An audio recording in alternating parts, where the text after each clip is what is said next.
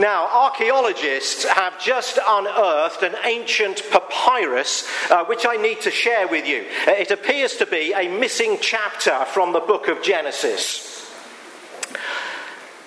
After Adam and Eve had been evicted from Eden, they complained to God.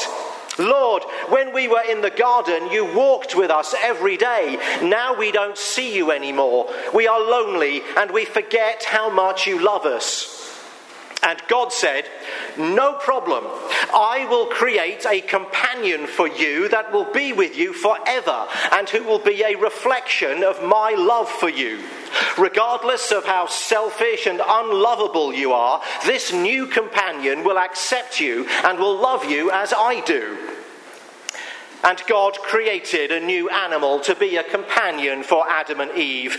And it was a good animal. And God was pleased. And the new animal was pleased. And she wagged her tail.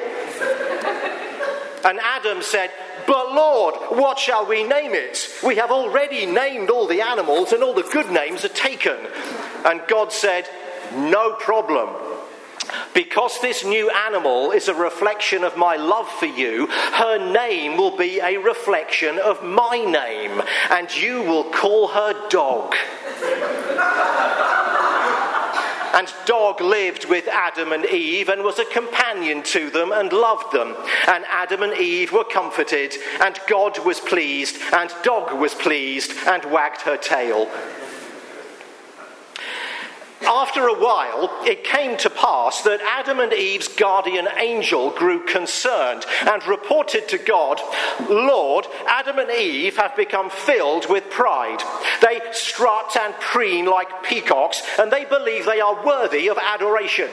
Dog has indeed taught them that they are loved, but no one has taught them humility. And the Lord said, No problem. I will create for them a companion who will be with them forever and who will see them as they truly are. This companion will remind them of their limitations so they will know that they are not worthy of adoration. And God created Cat to be a companion to Adam and Eve. And Cat would not obey them or respect them. And when they gazed into Cat's eyes, they were reminded that they were not supreme beings. And Adam and Eve learned humility, and God was pleased, and Cat couldn't care less. That's the problem with cats they think they own the place. The problem with humans, they think they own the place. And the problem with clergy, well, they think they own the place. The priests Jesus encountered certainly believed that. But rather than inflicting on them a swarm of cats to show them the bitter truth, he told them a story. We read it in the gospel lesson just now. It's a story about a landowner, a good landowner, a giving landowner, a landowner who respects his land and loves his people. He has a vineyard, a beautiful vineyard, a bountiful vineyard, a vineyard so large and so fruitful that the owner lets it out to tenant farmers. These are diligent tenant farmers, conscientious tenant farmers, tenant farmers who are so invested in the arduous work of cultivating their crop that they forget that they are just tenants. And like a clowder of cats, yes, that's the collective noun for cats, they begin to believe that they own the place the good landowner, the giving landowner, the landowner who respects his land and loves his people, allows the tenants to keep most of the crops and they sell the grapes and make a steady living. He loves the tenants and the vineyards. He builds a wall with watchtowers so the tenants will be safe and the vines will be snug. But however diligent and conscientious the tenants are, they are still tenants and they owe rent to the landowner, the giving landowner, the landowner who respects his land and loves his people. And here's where the story turns grim. Because when the owner sends his agent to collect the rent, the tenants go feline on him and act like they own the place. They beat him up and send him away empty handed.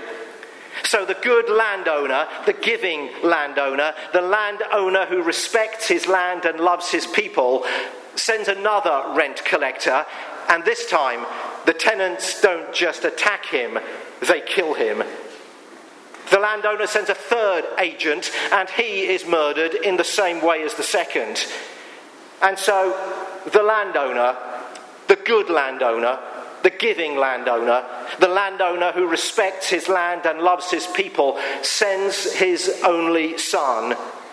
Surely, surely, however badly they have behaved so far, they must respect his flesh and blood. And the outcome, the shocking, chilling outcome, they murder his child. Now, this is a compelling story. A good landowner, a giving landowner, a landowner who respects his land and loves his people, a landowner who ends this parable with a big, loving, passionate, but broken heart diligent tenant farmers, conscientious tenant farmers, tenant farmers who are so invested in the arduous work of cultivating their crop that they forget that they are just tenants and begin to believe like they own the place. Like all good storytellers, Jesus doesn't tear the mask off the landowner and reveal his true identity. He doesn't out the murderous tenants either. He leaves the job of wrestling with these characters and the meaning of the parable to the crowds who lapped it up. But there was one group of listeners who got it, and they were not amused. The cats who usually got the cream, the fat cats, the people who thought they owned the place. They swaggered around town. They feasted on the finest restaurants. They smiled and nodded with fake humility when people scampered out of their way in the street. Yes, the religious leaders knew they were the villains of this morality tale. One day, I heard the voice of God, and not in a good way.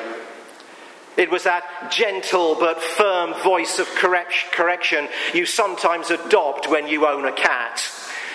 Because sometimes your cat insists on being a jerk just because it's Wednesday and he owns the place, and why does he need a reason? And you are forced to remind him that his behaviour is not charming, does not make him look cute, and you actually own the place. I forget whom I was talking to and what I was talking about, but I committed the sin of cats and clergy everywhere. I uttered the terrible words, my church. Because clergy are the most feline of humans. We think we own the place. And God leaned towards me and said, Wait, wait, wait. Whose church? This was not cool for cats. And since then, I've endeavoured to avoid saying my church, my parish, my people. Instead, I try to say the church I serve, the parish I love, the people I'm privileged to pastor. And if you ever catch me saying my church, please correct me. The problem with cats is they think they own the place. The problem with clergy is they think they own the place.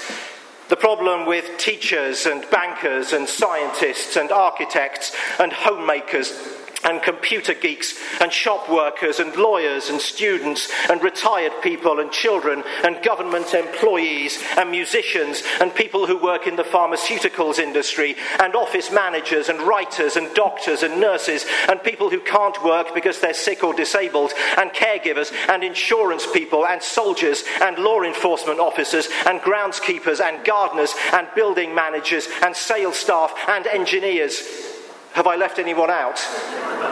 This is an equal opportunities sermon. Is we can all think that we own the place. In the words of the old Disney movie, everybody wants to be a cat. In the vineyard of this world, we humans are called to manage, not control, care for, not exploit, steward, not own. The owner of our vineyard is invisible. We can't even see him. Maybe we think to ourselves he doesn't exist. It's we who are the true owners. We are the ones out in the heat of the day, working hard, tending the ground, planting the vines, growing the grapes, picking the fruit. What's the owner doing? He isn't even helping us. If it were not for us, the owner wouldn't even have a vineyard. He'd have a wilderness, a field of rocks and weeds. It's we who are the hard workers, the smart investors, the wealth creators. How dare he send his rent collectors and demand our hard earned produce? Acting like we own the place. My house, my car, my salary, my family, my 401k, my evenings, my Sunday. I have a theory. It's a theory of happiness. If I'm right, then if we were to practice my theory, we would be purring. All nine of our lives would be spent in blissful contentment. We won't be cats on a hot tin roof of agitation. We won't be killed by curiosity trying to gain things that are out of our reach. Here's my theory. If God truly owns everything and we own nothing, then we need not worry about our material needs.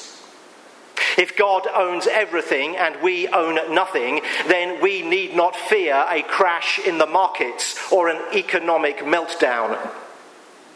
If God owns everything and we own nothing, then we need not get, bent out of shape by how much tax we pay. If it's not our money, why react like it is? If God owns everything and we own nothing, then we will become joyful givers.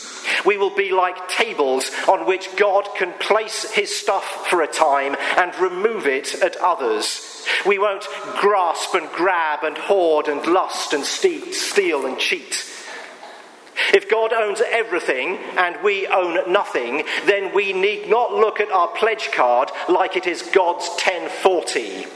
Church tax, seen through the lens of scarcity with the pain of resentment. If God owns everything and we own nothing, then we need not become bogged down in complex mathematical questions like is 5% God's and 95% mine, or is 10% God's or 90% mine, or what?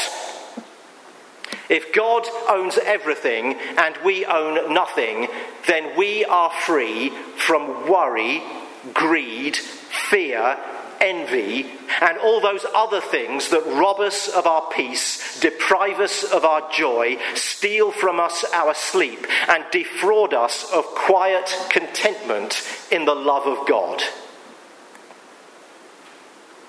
Now, I know what's about to happen.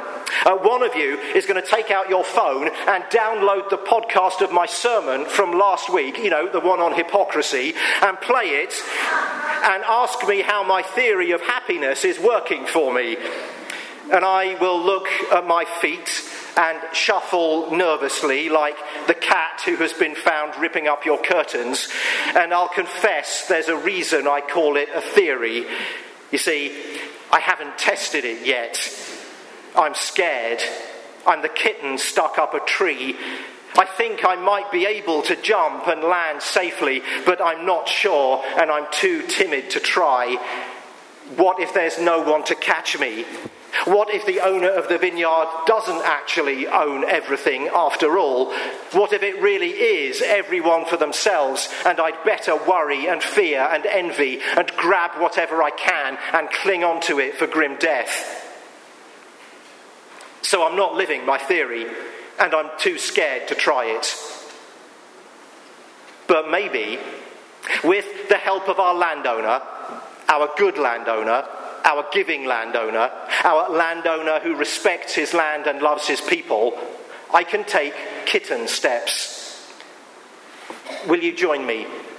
Dare we, this autumn, this season of fruitfulness, make a small change in the way we see the world, the way we view God's stuff? A bit less of my ownership and a bit more of His. Amen.